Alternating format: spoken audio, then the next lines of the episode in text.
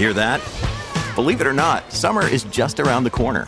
Luckily, Armor All, America's most trusted auto appearance brand, has what your car needs to get that perfect summer shine. Plus, now through May 31st, we'll give you $5 for every 20 you spend on Armor All products. That means car wash pods, protectant, tire shine, you name it.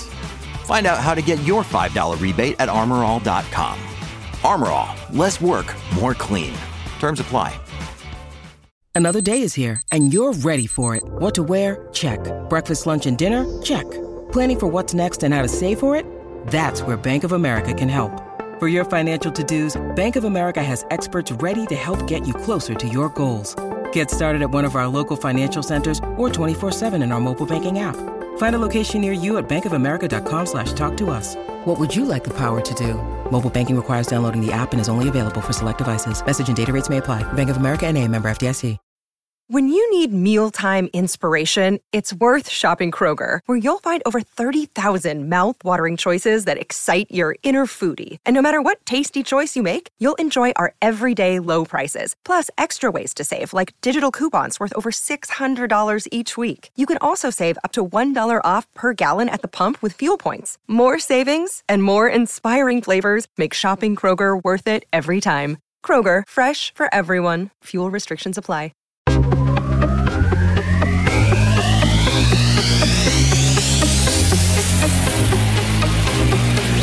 Hi, I'm Mario Andretti, and you're listening to Formula Nerds Cut to the Race podcast. Mario, now that you've reached your big goal, how do you feel as a champion of the world? I feel just just fine, just beautiful. It's uh, what I've been waiting for, and and I'm sure I'm gonna enjoy this for a long time to come.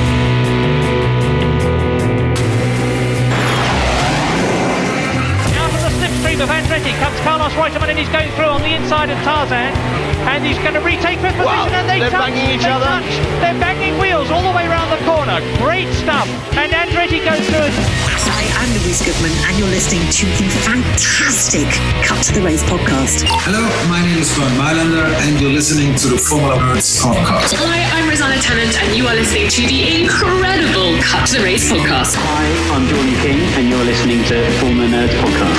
Hi, I'm Crofty. You're listening to the Cut to the Race podcast. It's lights out and away we go. Hello and welcome to the Cut to the Race podcast. Today we have a very special guest. He is a four time IndyCar national champion, he is a Formula One world champion, a Daytona 500 winner, IndyCar 500 winner. I- I've got to stop, I will be here all day. Um, Mario Andretti, how are you? Wonderful, thank you. Thank you for having me, Ollie.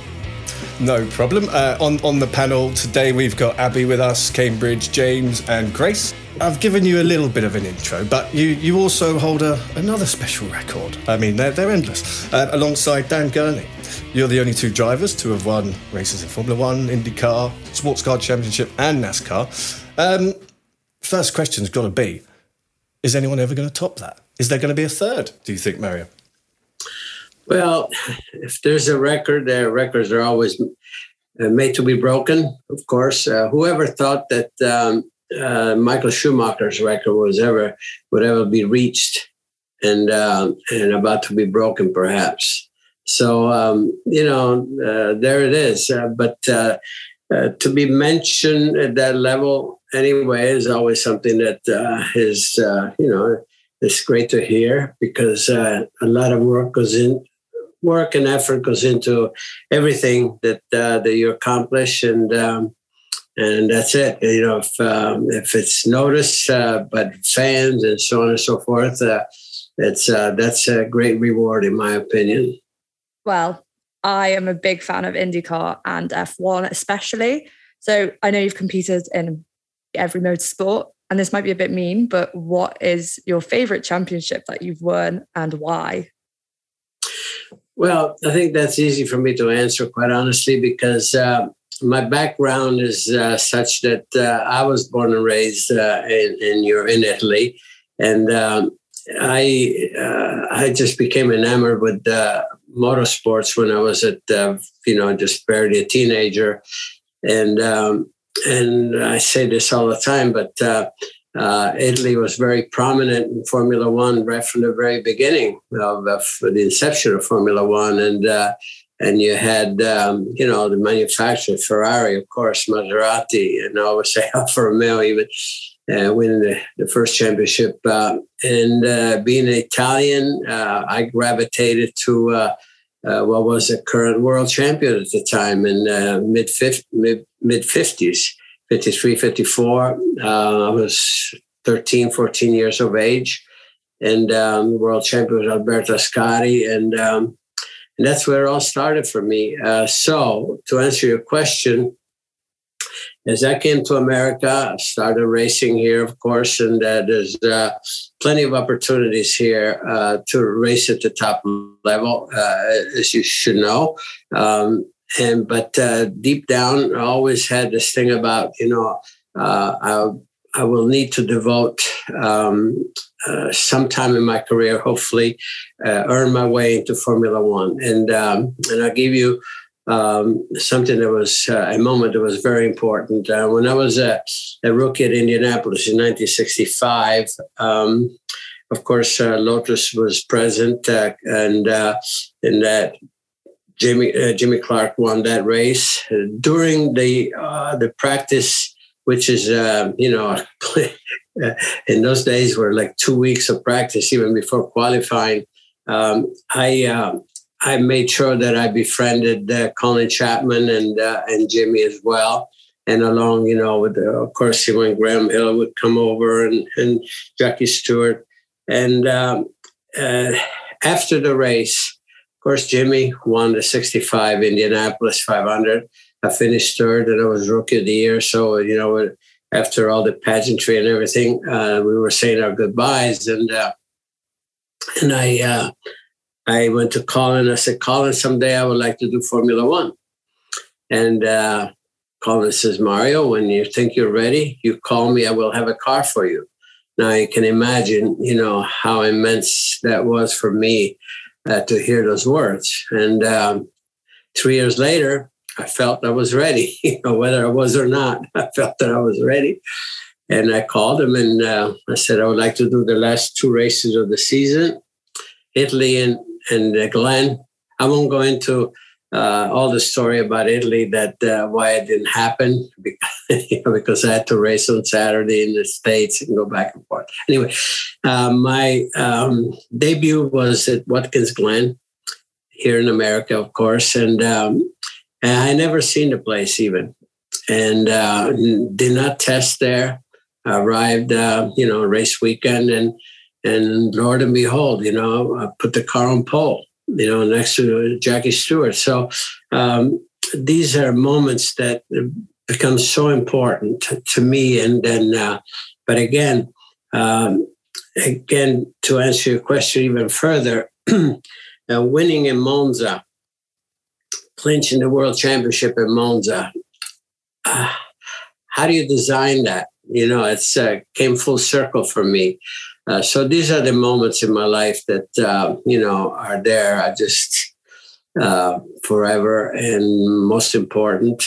Um, not to take lightly in any way, you know, uh, the, the, fortunes that I've had here in the United States and all of that. Uh, but um, like I said, you have to go back from the beginning as to how everything started and how it developed. And so my ultimate passion was to be in Formula One and, uh, and winning the championship uh, culminated, uh, you know, my most ambitious goal. So, Mario, you've just mentioned a lot of different uh, motorsport series there. Uh, and obviously, you were also competed uh, in Le Mans. and obviously, your first entry into Le Mans was 1966, which was obviously the site of one of the best stories of all time in Ford versus Ferrari.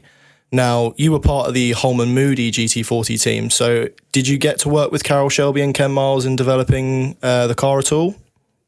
Oh, yes, I did. Indeed. Uh, actually, um, uh, a lot of the testing that uh, we would be doing, um, yeah, I was involved in, and I uh, made myself available for all of every single test program. And uh, because I, as you can imagine, after speaking with Colin, I needed, uh, you know, to develop my uh, some skills in in road racing, and uh, the uh, the Ford Le Mans program was, uh, I mean, exactly what the doctor ordered at the time, and uh, and I said, you know, if you need me for every test, I will be there, and and of course, you know, it was a unfortunately Ken Miles, you know, obviously. we had a relationship there, but you know, he uh, his demise, you know, happened too quickly and uh, very unfortunate. But uh, uh, the important part is, I really uh, Bruce McLaren and I became good friends. Uh, because um, he, you know, he was also part of the development, and and you know, after you know driving all day, we just go out to dinner together and and discuss a lot of things. And I had many, many, many, many, many pertinent questions, you know, to him. And uh, as a matter of fact, uh, whenever he would be taking over on his stint, you know, in in, in testing, uh, I would take a scooter and go to key uh, corners and, and watch the way he would rotate the car to the corners and a lot of things that uh, uh, that, that, I could observe. Uh, he was uh, technically he was really one of the best drivers, uh, you know, to negotiate, especially the slow corners. And um, you know, I had the high speed situation pretty well handled, you know. But uh, uh, and so that was, um, you know, uh, it was incredible for me, you know, to have those opportunities. And um, so again, uh, as you can see, that I embraced that uh, that part, um, you know, and and of course, you know, Le Mans. Uh, we had some engine problem, uh, you know, with uh, uh, which unfortunately took me out early. But uh, nevertheless, uh, great experience for me. Now, Mario, you've you've raced in many different series, many different championships, uh, and of course, you've therefore driven many different types of racing car. Which presented the the greatest challenge to adapt to in your career? Well, they all have uh, their, their, specific demands, and uh, and you just um, it's i think you, you have to when you approach uh, some of these challenges uh, you, you, have all that fervor you know all that uh, um, anxiety but but it's purely it's good stuff you know it's something you look forward to it. And and because of that you just have a tendency to adapt maybe even easier because you really want to be there. And um, and to me um, just uh, early on when I, you know, just first uh, was introduced to the sport. You know, I was driving on the, you know, on the dirt tracks with the uh, with the stock car that we built. Then we, I went to three quarter midgets, and then I won there, and I went into full size midgets, and uh, I won there. Then I went to sprint cars, and and you know, whenever you win in these uh, different categories, you you sort of you learn something. You learn to adapt and uh, for me, even at the beginning, like uh, of my IndyCar career, that championship was, you know, included, I should say, uh, super speedway, oval, super speedway, short ovals. Um, and there was one road course race in 65 when I won that championship in my rookie year. And I won that one because why? Because I really wanted to do that. Uh, in uh, in 1963, there was uh, there was only one midget race at Lime Rock, Connecticut, and uh, on a road course. Can you imagine a midget on a road course? And uh, one of the car owners had John Cooper build a car, rear engine midget, especially for Mark Donohue to race in just that one race and of course he dominated qualifying and so forth. And uh, and in the race, uh, I was, you know, just he had a, a two speed gearbox and we didn't have a gearbox, you know, so I was. Uh, you know, pretty much up and floating the valves, you know, at the end of the straightaway. But uh, I was, uh, I never, you know, I was on him throughout the race on the last lap. I figured we got to go, and and uh, I beat him you know, I've been in by, you know, I think maybe uh, uh, 10 inches or something. And, I, and the engine scattered. It blew, you know, when I crossed the finish line.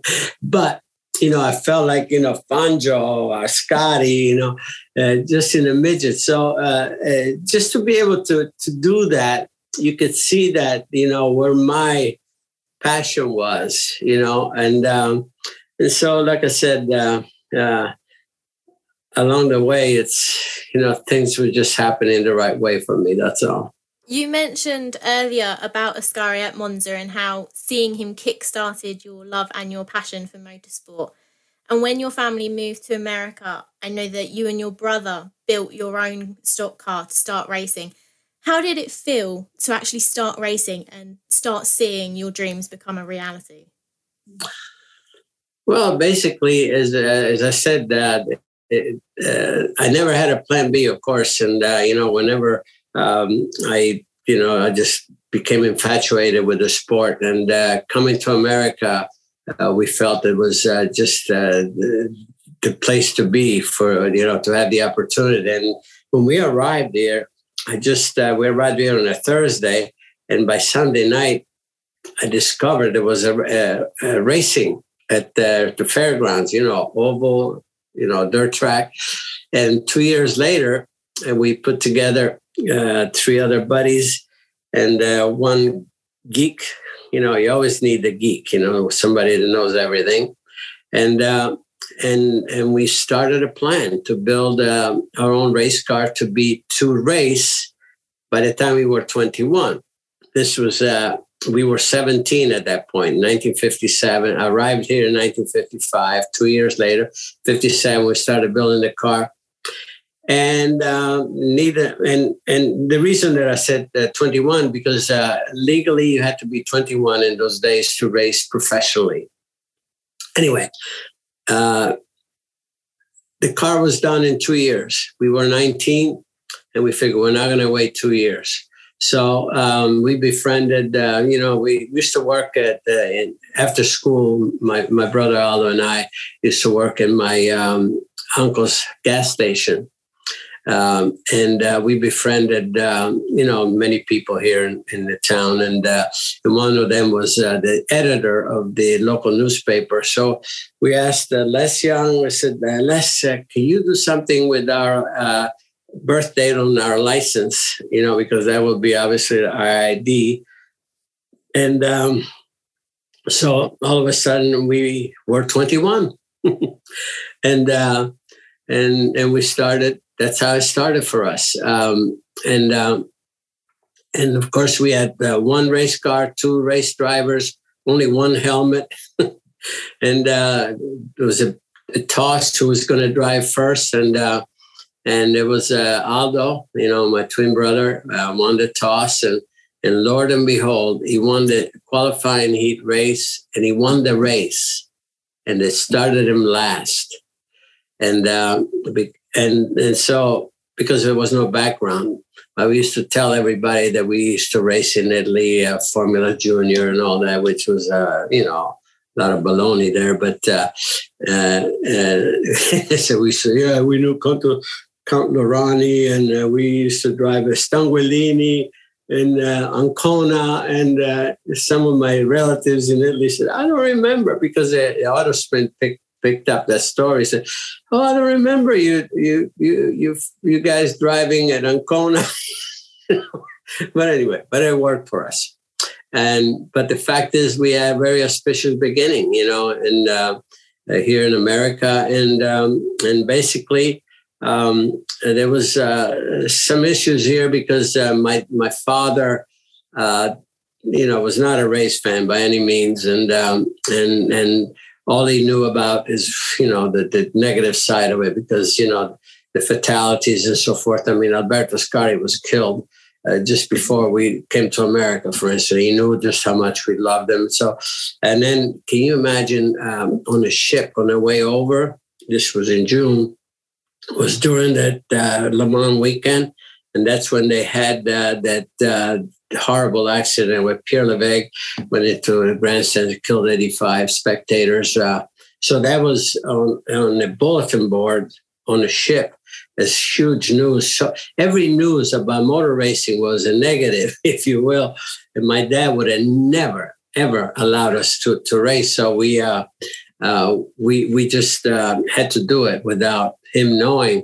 But we were we had some uh, some success, so we obviously was uh, uh, publicized. Was in the local papers, and and I remember that um, you know at work, his uh, his boss just said, "Hey, Gigi, man, your kids are really doing okay." He had no idea what the hell the guy was talking about because there was a language barrier there. So so we were protected there, but nevertheless, we we we just went through the season and but at the end of that first season, uh, uh on the very last race, which was the invitational, and uh, I got a ride with somebody, you know, somebody else, and Aldo was driving our car in the in the qualifying heat. He was already qualified. I mean, he was qualified. He was running second to the track champion, Freddie Adams, and uh, and unfortunately, he just uh, you know he hooked the guardrail and he went end over end. So he had this terrible accident, you know, and, uh, and, that's how my dad found out that we were racing because uh, Aldo was in the hospital, you know. But um, so anyway, uh, that was, uh, you know, one event, you know, in our lives that, um, um, and but um, again, my career continued. I, uh, you can see, I I started in '59. My very last professional race was in Le Mans in 2000 but I, I came out of uh, the cockpit, the open wheel, single seater cockpit in 1994. You know, so um, uh, I've been so fortunate, you know, extremely fortunate throughout that, um, you know, throughout my career, I only missed two races because of injury. Yeah, and um, and again, it's um, you know, especially in those times, uh, you know, you could tell that I was totally blessed absolutely. Um, I don't know if I answer your question, but I keep rambling. no, it's it's all good stuff, Mario. Don't worry, it's all fascinating. So you from those early. I was dirt- always accused of that, by the way. they don't know what they're talking about. Mario, answer, answer the question. Don't just ramble on. We'd sit here all day and listen to you if we were allowed. Don't worry. Um, now, from those early dirt tracks that you mentioned to that final race in Le Mans, you you raced on pretty much every kind of circuit. Uh, did you find it trickier to say set up for an oval in NASCAR or a street circuit in F1? And out of all the tracks and all the circuits that you you ever raced on, what was your absolute favorite? Well, here again, I always say, I mean that. Uh, wherever I could win, that was always my favorite. But uh, you know, going back to the question, your question is a very good question, actually uh, had to adapt to all the different situations. Like even uh, even on an oval, there's a difference between a dirt track and a paved track. You know, of course, you know the way you handle the car. But uh, uh what I uh, found very very um, uh, fruitful for me on on road on a dirt tracks is car control because you basically you know you steer you know with your throttle more than even your steering but and that really works uh, for you on wet situation, wet uh, conditions, and and and the other thing that you learn on a on a dirt track is um, the the grip level changes dramatically through the race. You have to keep searching for grip, and that's what you do in the wet because the wet conditions change almost uh, by lap or whether it rains, whether it stops raining, and on and on so I always found in, in every discipline that uh, that I had the opportunity to, to, to, race in, you learn something that uh, actually helps you in the big picture, if you will. That it expands your knowledge, you know, and uh, and and besides the fact that um, I just wanted to do, I was always curious, you know. Uh, but uh, uh, to me, you know, just like you know, even doing the Pikes Peak, you know, it's doing Pikes Peak is like uh, uh, rallying, of course, you know, especially in those days, you know, when it was dirt. And uh, and I did that with the rear engine car, and and I was actually uh, well, we had some uh, uh, so, some issues, in, you know, with the. Um, I, th- I, think with the it, it actually with with, with the fueling situation, uh, you know, I should have won that with the rear engine car, but then I wanted the following year with the regular upright, you know, dirt car, you know, and and so you talk about adapting and and so forth. You know, you you just you just do it, and uh, and and again, it uh, you always learn something new, something different that will apply somewhere else. So uh, you know, for me, um, it was just uh, was a challenge that I really really relished. Uh, that's the only way I can put it. Now, as you just said, the tracks in all the different championships can vary, but one thing that is consistent is the danger and the thought of crashing and that. And you mentioned that your dad didn't like motorsport because all the negative news about it was crashing. And in 1969, you had the crash during the Indy 500 practice. Now, what is it like coming back from a crash? Do you have to train your mindset and mentality to get back in the car? Or is it just a case of I love racing. I've just got to get back and do it no matter what.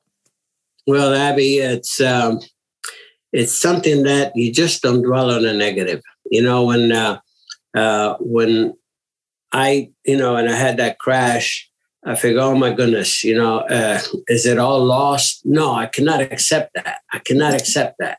You know, and um, and okay, uh, there there has to be another way to do it luckily, you know, I had some burns and so forth, but uh, something that could easily be overcome. Uh, and uh, we just reverted to Plan B, and uh, totally different car. You know, you're talking about 1969, but uh, you you just don't dwell on the negative side. You just try to put that aside. I don't want to know about that. I don't want. This is uh, uh, your burns. They hurt. No, I'm okay. I'm okay. I mean, you know what I mean? You just start thinking more positive, and and you just attack the new situation. And uh, you know uh, when uh, we actually was almost a blessing that uh, that that happened. What happened with the Lotus, which was very quick, was had a lot of quality, but um, there's no way that would have been reliable enough to go 500 miles. So, as you could see, uh, we uh, the first weekend of qualifying, you know, in those days they had two weekends of qualifying, and the first weekend of qualifying was rained out. So we had a chance to you know put a lot of miles on the Lotus and try to uh, to identify the weaknesses and so on and so forth. And uh, we did a lot of race running, which again we put miles and miles on the components. And a component, you know, like a, a, a rear hub, sheared, and that would have sheared in the race. you know, if, if, even if you would have qualified earlier, I would have had to qualify and race that car but um, like I said, you know, uh, things always, you know, even then, under those dire circumstances, things happen for the best because uh, uh, then all of a sudden, uh, Lotus actually, because they had a couple of other uh, incidents, um, I think uh, Graham Hill actually had a, a, half shaft go and they had a he had a light crash and so on and so forth. So they withdrew all those lo- the lotuses. So I had to revert to the Brawner Hawk, uh, and um, and which we did not. That it's you know intend to race there, we, but we entered it as a you know just as an insurance, and uh, we only have one day to practice with that. But then, but still, we we even still put it in the front row, in the middle of the front row. You know, so uh, you know things were happening the right way, and and uh, and Lord and behold, I finished the race. and you know, then in uh, 65, my rookie year, I finished the race, finished third.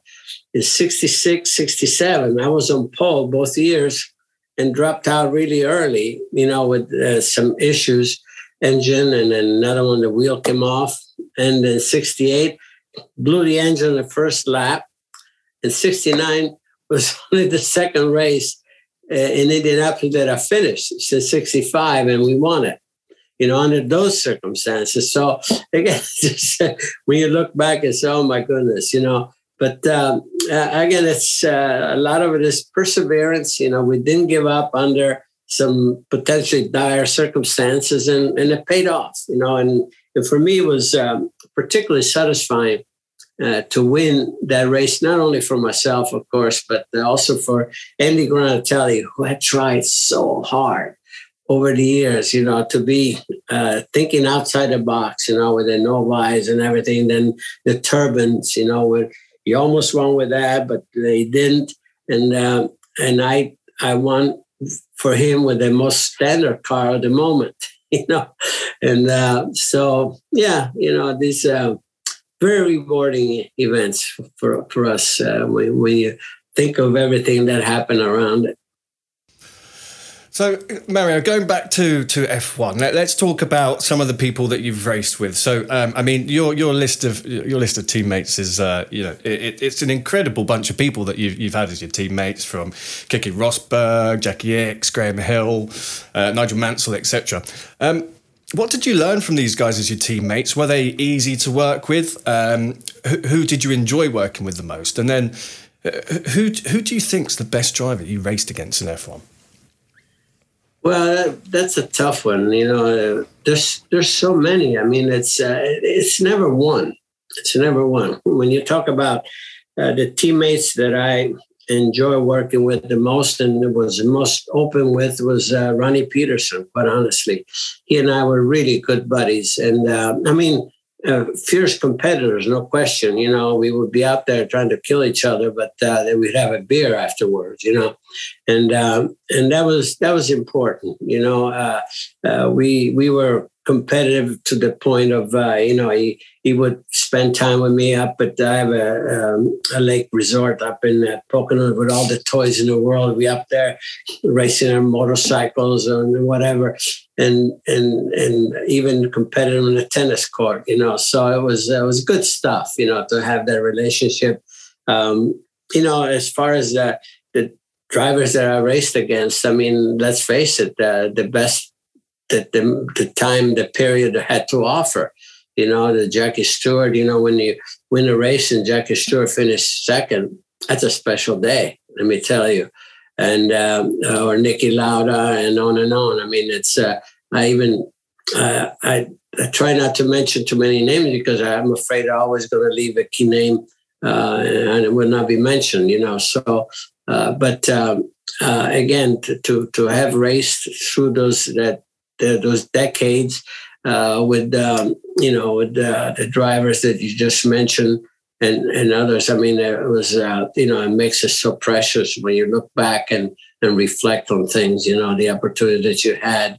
Um, I mean, some of the drivers that we're talking about are the best that we have ever known. You know, in the sport. So. Yeah, to be mixing it up, uh, you know, with that crowd, it's uh, it's pretty rewarding, I can say. You just mentioned, obviously, you, you competed pretty much in F1's glory days. Um, especially uh, from my angle, you know, that's the, I grew up watching those um, sorts of things on, on the, the, documentaries, at least. Um, so I'm going to ask you, if you can, uh, to rank three drivers for me. Uh, no pressure. If you can't rank them, don't worry. Um, but uh, Niki Lauda, James Hunt, and Carlos Reutemann?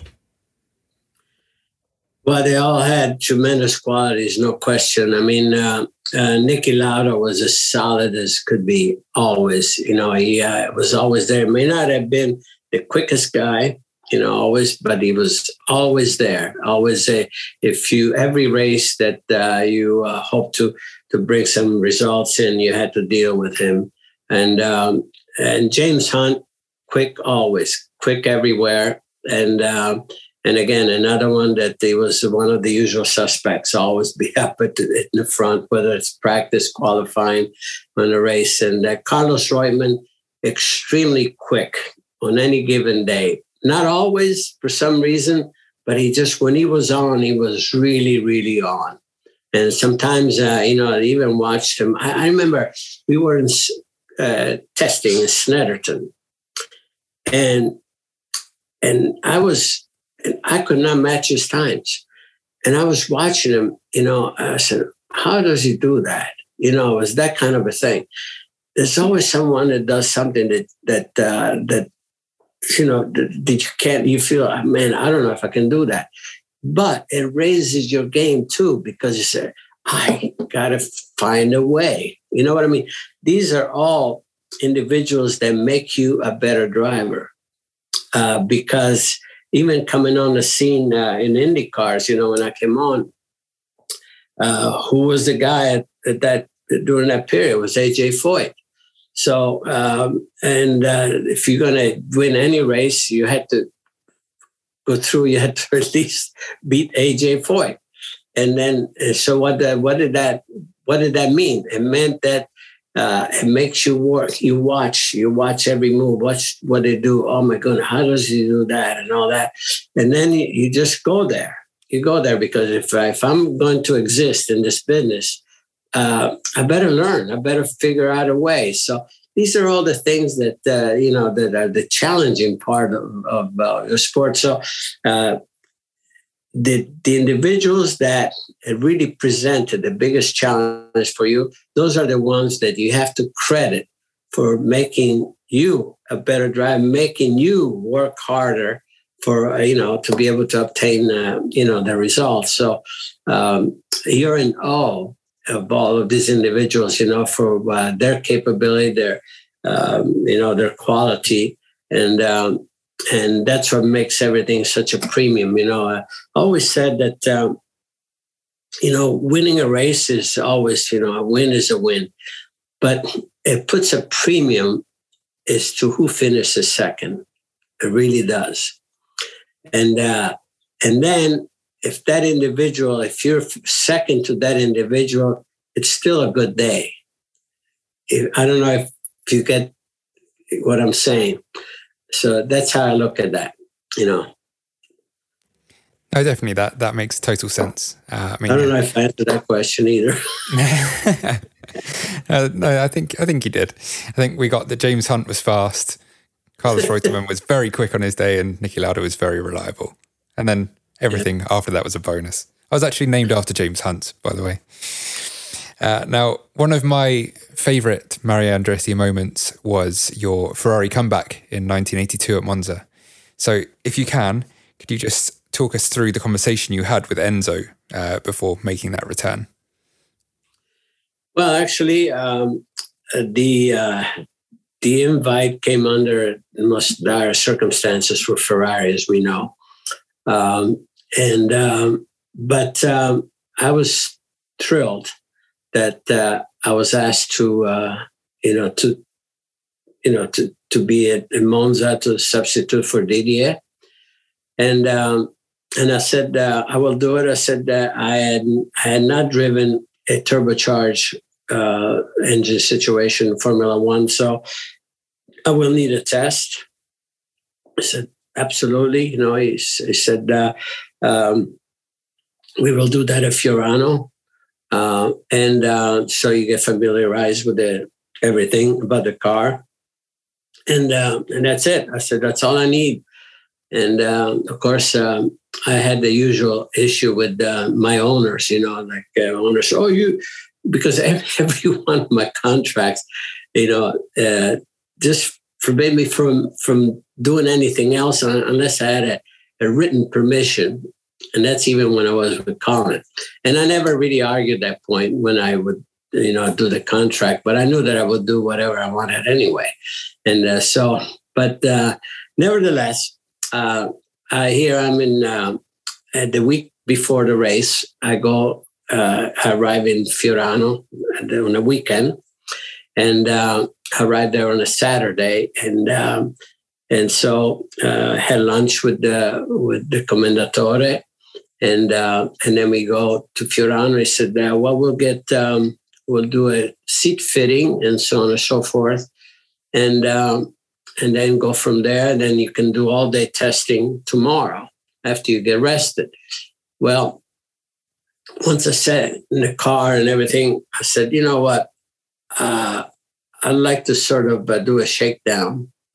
So he, he got all the, the corners, you know, the safety people around, and uh, and I did a shakedown, and uh, and we kept going. I did 87 laps that day, and uh, on on my last run uh, Forghieri, you know, put the qualifying chip, you know, and the engine. I set a set a track record. It lasted for eight years there.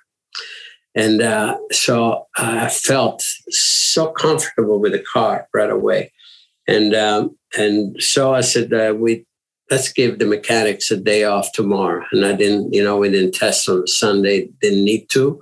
Uh, and uh, when I arrived in Monza, I, I, had no idea, you know, just how that was going to play out because I hadn't, raced uh, um, for, for, for a year, Formula One, and then a new formula, engine formula, and everything else. Uh, so uh, I was somewhat surprised that uh, you know I was able. I did. I got. I did. I got the pole, but um, I think it came down to Nelson Piquet and myself, you know, he would go out a set of time, I go out a set of time, and then and finally um, I just tipped him, you know, uh, uh, nipped him, I should say, at uh, right at the very end, which was, uh, you know, I could imagine, especially in Italy, Ferrari, uh, so incredibly satisfying. And um, I had an issue uh, in toward the end of the race with the lost power on the left side, on left bank with a turbocharger I think I would have won that race, um, no question. Uh, but uh, still finishing on podium was uh, a tremendous satisfaction for me. Um, and with Ferrari, I always got on so well with the commendatore. And, and the best part is that, uh, you know, because of the language situation, I could deal with him directly, you know, and uh, and and that was satisfying for me uh, to, to begin with. Um, but um, yeah, I mean, um, you know, Italian with Ferrari, what the heck? I mean, that's the formula, you know. the absolute dream team. Um, I just want to say I like how what you said earlier about how some of your favorite tracks are just the ones where you know you can win because I'm exactly the same when it comes to life. But when you became F1 champion, you had to win a lot. What do you think set you apart that year? What do you think made you unbeatable in that year? Well, uh, I think it's it's everything. It's uh, having a team, uh, the confidence in the team working for you. Uh, I love, love, love working for Colin Chapman uh, because um, he uh, he just wanted to win so bad as bad as anyone. Everybody wants to win, but he just expresses emotions. I just wanted to see that you know, throwing that cap up in the air at the end of the race, you know, it was that uh, he was just like if he was riding with you. And, uh, and so anyway, it just makes you work hard and, uh, and, and the team, uh, I mean, I have my mechanics, you know, they were with me, you know, throughout my tenure with, with Lotus. They're like my brothers today. I mean, we, we still, uh, you know, have uh, you know, we, we stay in touch and so on and so forth, and uh, and that that's what it's all about. You know, it's team team. When you're really working together, you feel that uh, you, feel so confident that uh, you have you know everyone just uh, doing their very best, ten tenths. You know, and and confidence is what makes things happen. Quite honestly, it's uh, uh so again. Uh, uh, great times. And but it's all about, like I said, team, team, team. That's one thing that um, I've always recognized, of course, uh, and you can't do it without. Uh, you have to have the tools to be able to get the job done, and uh, and you can't do it alone for any mean by any means. So um, again, but I made uh, throughout the sport, you know, I've had some great relationship. Uh, I mean, Adrian Newey, for instance, um, when he was my engineer in 87, we were unbeatable that year. I mean, uh, trust me, I, I, I, never worked with anyone that was so unbelievably, uh, I mean, uh, just totally, uh, he and I just totally understood each other in such a way that and I never had that relationship with it anyone else except maybe Colin. But uh, you know, today we still reminisce about certain moments and so on and so forth. So, like I said, these are relationships that stay with you uh, for a lifetime. That's the beauty of it. That's the beauty of it. And and another thing that I think um, it, to me uh, it's so um, important is that I don't care what paddock I walk through, whether it's, uh, say, I could be in Le Mans, it could be uh, Daytona 24 hours, I could be at the Daytona for the 500, I could be in any Formula One paddock. I feel it right at home because I always know there's always someone that I work with and uh, and I was amazed. This last time I was in Le Mans, just uh, actually uh, uh, as a spectator, I was there for with Audi, um, and I'm walking through the paddock, actually in, in the pits, really. And almost every third garage, hey Mario, you know, I remember I always work with somebody, you know. So uh, it's such a great feeling, you know. It's um, you know, motor racing as vast as it is, it's really a very close knit family in the way I see it, and that's the way I I, I feel around everyone. And there's um, it, doesn't matter what um, nationality, what you know, whatever you know, we're all you know just the same. You know, seem like it's. Uh, uh, oh, we're revisiting each other. We are like relatives, and it's it's true. You just said about when you became world champion and how in 87 with Adrian Newey you were unbeatable. So, what would you say is your best F1 race? It doesn't have to be one you won, but one where you felt that you achieved the impossible and was your greatest achievement. Well, you know, one of the best F1 races that I've done is uh, uh we it was with uh, actually 78 at Monza I thought I, I, thought I drove really, really. I had some brake issues, uh, and uh, and I just I dogged uh, uh Gilles Villeneuve. You know, I just I was on him, on him, on him uh, so hard on the last lap going into uh, the Ascari chicane. You know, I'll break them. and I don't know. I mean, my foot just went through the front. I mean, I just it was a do or die situation, and and I got him the last lap, and and uh, and and then we we were both uh, penalized a minute for jumping the start, which you know uh, I was going to dispute that one, you know, but after you know the accident with the Ronnie, just let it go. But uh, and uh, it was another one that I felt there was uh, there's nothing like you know the last lap thing. It was at Long Beach. I had a last lap goal you know, at Jody Scheckter, at Dijon, 77, I had a last lap uh, overtake, you know, with John Watson and the Alfa Romeo and so forth. Uh, it's uh, it's those last lap effort that's like a do or die, and it's sort of uh, you execute, you know. So because you study, study, study, and it's so difficult. And i think I have one shot at it, and you try to, you know, uh, to, to, sneak up on, uh, on something and uh, and because you play play a game, then you do something different the last lap. It has to work, and when it does, it's uh, just an amazing feeling. So uh, those are the ones that are the most satisfying. I have I had three of those that actually uh, top the top the board. So, speaking of last laps, there obviously we had the massive controversy, which was Abu Dhabi this year. Um, what was your take on the whole situation between Max and uh, Lewis? Well, you know, to me, um, you know, uh, it shows that motor racing is uh, very unpredictable, obviously. Um, and by that, I mean, uh, who were to predict that, uh, you know, uh, Latifi was going to crash, you know, six laps to go.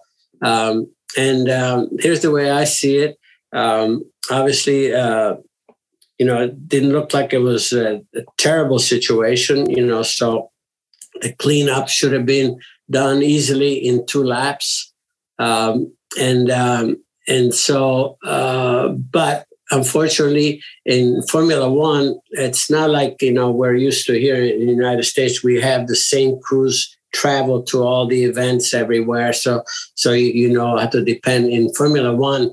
Uh, you depend on local uh, safety crews, you know, to get it, which they do a great job, but but sometimes they're not as swift as they potentially could be. And I and I thought there were a little bit of laxy daisy there on that situation.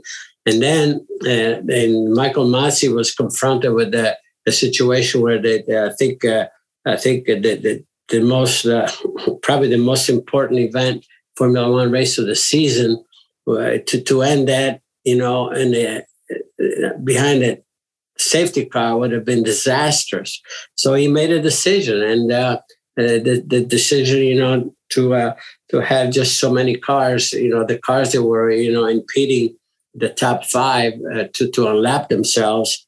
And uh, he has the discretion to do that. The race director, you know, you have specific rules, but there's no way that the rule, any rule could cover because every situation is different. So the race director always had, you know, some, um, uh, you know, some uh, discretion, no question. Uh, the only thing that uh, I, I, I just definitely deplored was the fact that uh, uh, the, you know the, the, race the teams had um, were able to uh, to you know to discuss a situation with the race with with the with the uh, you know with the officials, which that should never happen. Uh, and, um, and, so a lot was learned. But uh, to answer your question, here's the thing um, I can understand why uh, uh, Mercedes did not bring, uh, uh you know, Lewis in for for tires, for instance, because uh, he didn't want to risk uh, losing, you know, track position. but when you're running behind, you're running second, you're gonna, you know, you have nothing to lose, so you make that, you know, it's risk reward. And um, and if the situation was reversed, I think everything it would have happened the same way. You know, and, and Lewis would have pitted and and so on, and and Max would have stayed out. No question about it. The only thing, the other thing that I say is that uh, Lewis was very very kind to Max because on turn five, uh, he could have protected. He could have protected his position and and he made it so easy for um, and I think uh, what what happened, in my opinion, I could be wrong he miscalculated how close Max was because, you know, when, when the green went on, Lewis took off and he was strong. And I figured, uh oh, it won't matter whether you have new tires or not. But if he would have protected in that turn five, I don't think that Max could have overtaken him after that because it was good straightaways and so forth. And, but you could see that Max protected his position quite well after that, you know. So, uh, you know, it's one of those things. Uh, you know, at the end of the day, you can't say that uh, Max was not a, worthy champion. You know, at, uh, at the two of them, uh, you know, were going toes to toe. You know, toe to toe to toe. You know, all the way throughout the year, and, and what better situation that that going into the last race, you know, with even even numbers, you know, and made the best men win, the best situation win. And that's what it was. Um, and uh, they're both champions, no question. Uh, and um, and I think again, um, uh, I think Max uh, did what he needed to do, and and um, and so it went. Uh, and I think I just um, I hope that uh, and I spoke with Christian. and I forgot to, to ask him that if he put uh, he was going to put Latifi in, in his uh, Christmas card list, you know. For you know, it changed the complex complexity of uh, the of the event totally. You know, because Lewis had it all the way his own way. You know, it actually, actually the whole race was a bit of a snoozer up to that point. But um, but again, at um, you know, it was very extremely exciting, and I think overall, uh, look at all the conversation that that created throughout, uh, and um, you know, I guess uh, half of the fan base is happy, the other half is not, um, but that uh, you know, there's always to me they're all they're all winners anyway you know in, in my book. And uh, it's just the circumstances sometimes, you know, play um, in, in, certain favors, you know, and and, uh, and that's the way this went. But uh, um, worthy, worthy champion, no question, uh, Max Verstappen in every way, and uh, and it is the way it is. Indeed, uh, you know, 2021 was an incredible season, and, and it divided people. But um, Mario, over the last few years, we've we've had some new circuits on the calendar. Do you do you sit there on a Sunday or or, or attend and think? Oh, I'd like to go. I, I want to drive that track in, in, in a new F1 car. Are there any any new tracks you see where you think, yes, that that's that's special? Well, you know, it, it, it's it's hard to really be able to um, you know to to qualify that situation until you're really on it um, uh, it's so different, you know, when you're on it because uh, you cannot, you have to experience it. It's one of those classic things like you have to be there. Um, there's some tracks where you think, oh man, this could be tough. And then, then if you're on it, say, you know what, it's got a nice flow. And so you have to experience it. You can't sit there and look at the layout and so forth, even in, camera shots. It's all like it, it, it just doesn't work that way. I wish it did. Uh, but um, you know, each track, each track uh, provides a different challenge, no question, everywhere. Um, always said that um, um, I never had a chance to to to, to drive Spa because uh, we were running Zolder, you know, at, at the time. Uh, but um, Spa is what I wanted to do. I mean, when I'm on a simulator, that's ah man, I'm just oh like Spa, you know, and um, uh, but um, you know, it's uh, I I'm just so happy and, and fortunate that I was able to even experience the, the old Nurburgring. You know, uh, just before they uh, you know they shortened it and so on and so forth. Uh, yes, some tracks are extremely extremely challenging, and you know you want to be part of that. You want to be able to to to um, uh, to, to, you know to to surpass that challenge. You know to to to feel that you've got, I got it. I have my arms around it. So, you know, that's what keeps you going, really. So, speaking of modern Formula One and the future of Formula One, obviously your your son Michael is looking to to start his team and move into F1 in the future. Now, what's your take on some of the comments made by the other team principals who seem to have concerns about uh, an Andretti team joining the grid? Well, I think they're different concerns, you know, and uh, every team, you know, team principal, you know, they look after their own interests, of course, and um, and sometimes, however, you know, uh, you have to look at the big picture. Um, uh, you know, does this elevate the you know the level and and and for everyone? And uh, I don't say that uh, by Michael entering it would it would you know certainly do that, but I, I don't think it would hurt, especially since uh, you're going to have, um, you know, it looks like it's certainly two and potentially three Formula One races in the U.S.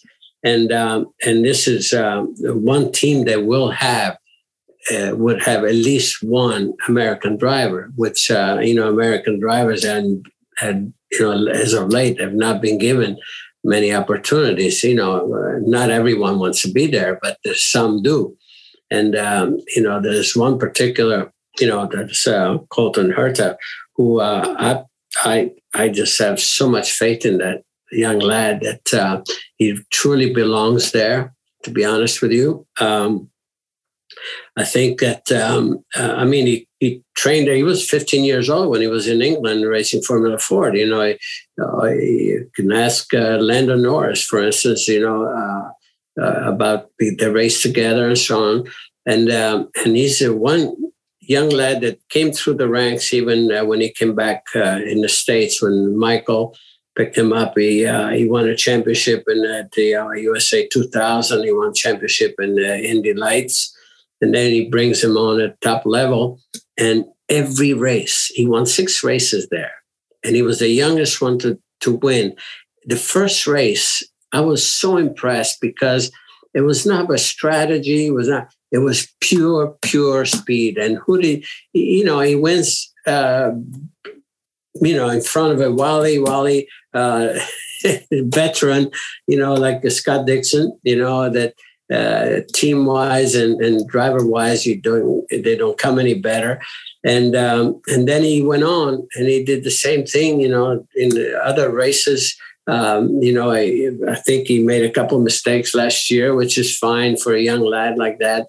I, I think he would have been more of a, you know, I think a contender for the for the championship. But uh, um, you know, and, and he loved to be in Formula One. So here again, going back to that um, uh, possibility that that to have uh, a uh, an American driver in Formula One cannot hurt Formula One, especially in America, as far as uh, uh, the sponsor situation, the, the media, the all, all the interest in and the way the interest in Formula One has been fired up by the uh, Netflix um, uh, the, the, different, you know, the, the, the film uh, about, you know, Drive to Survive. Um, I mean, has really, really brought a fresh new look at Formula One from the younger set, even. And um, and I think you know we would uh, Michael's team as a team would contribute, you know, to uh, to having that.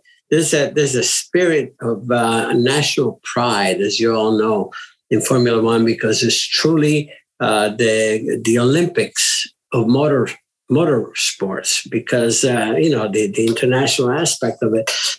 I remember even myself. Um, you know, uh, okay, you race here at home and uh, the national anthem is played and all that, and and uh, you know it's it's fine moments, but to have your home national anthem played when you're at the top step, and whether it's Austria, whether it's Germany, whether it's Argentina, whether it's Africa, that's I mean you're out there. There's a certain degree of, of pride uh, when you know Lewis, you know he wins in, in Great Britain. You know every every person in Great Britain, you know, the chest is right out here with pride. That's the beauty of for Formula One in that respect. And um, so, um, again, uh, with America having, you know, potentially, you know, they're talking about even three events here uh, by next year. You know, to have at least one driver represented, you know, I think it it uh, it would work in a positive way, no question about it. So, Mario, I'm conscious we're very nearly out of time, but I have uh, a special question for you. We ask every single guest uh, the same question.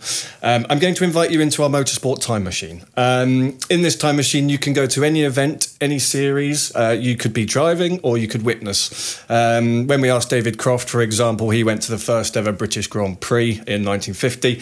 Um, if you could go anywhere, any time in history in, in motorsport, where, where would you go and why? Well, uh, where I've never been, which would be, I just, uh, for some reason, I, I want to go to Singapore Grand Prix. I want to go. I've never been. I've been to Bahrain. I want to go to Abu Dhabi. I don't know why. You know, it's just something that um, uh, it's it's where I've never been, so to speak. Um, so if you'll invite me to go there, I'll, I'll, I'll meet you there. I'll meet you there. Thank, thank you very much for your time. We, we, we are up, um, but it's been an absolutely uh, fantastic hour that we spent with you. So thank you so much, Mario. I've certainly enjoyed myself. Well, thank you for having me, everyone. Uh, great speaking with you.